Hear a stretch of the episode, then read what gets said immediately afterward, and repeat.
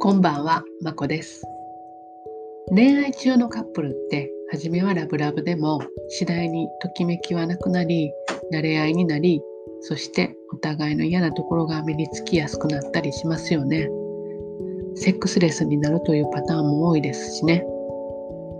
でも本当はここから恋が愛に変わっていくものなんですけどね。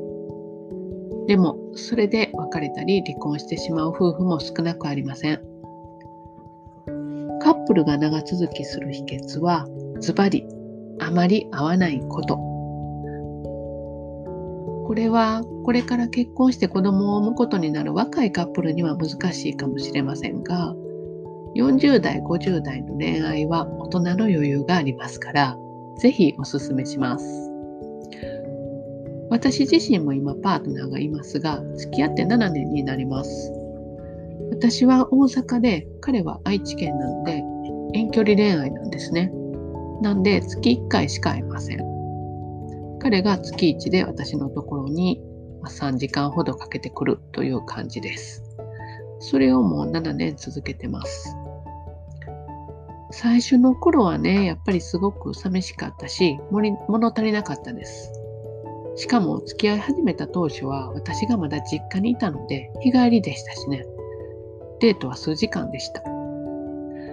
で、3年後ぐらいから私が実家を出たので、彼がまあ私の家に泊まれるようになったので、1泊か2泊して帰るようになりました。で、それを今もう4年くらい続けてるんですけど、つくづく最近思うんですね。2泊でいいわって。もちろん来てる時は楽しいし、彼が帰る時は寂しいですよ。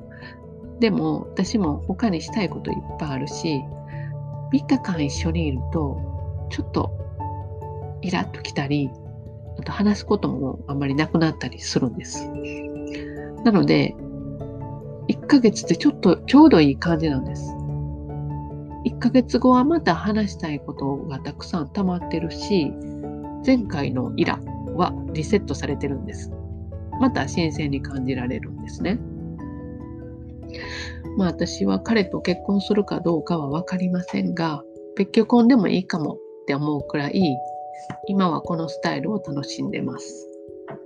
月の月一の楽しみにして日々頑張れるということもあります。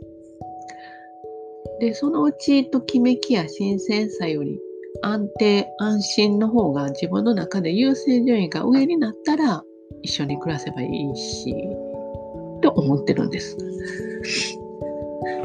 まあ、なので、ラブラブのままな長続きさせたかったら、月1デートがおすすめです。これ、近くていつでも会える距離だったら、ちょっと実践しにくいかもしれませんけどね。会いたくなったら会っちゃいますもんね。人生100年時代と言われています。40代、50代はまだまだ若い。人生後半は若い頃とは違った恋愛を楽しみたいものですね。その選択肢の一つとして遠距離恋愛、月1デートをおすめします。そうそう。今はオンラインでの出会いも増えてるでしょう。だから遠距離になる確率も高いんですよね。何を隠そう私も彼とはオンラインで出会ったんです。オンラインゲームですね。知り合ったのがほぼ10年前で付き合い始めて7年です。またこの話はいつか別の機会にできたらいいなと思います。というわけで今日は40代50代の恋愛長続きの秘訣はあまり合わないことというお話をしました。ではまた次回までごきげんよう。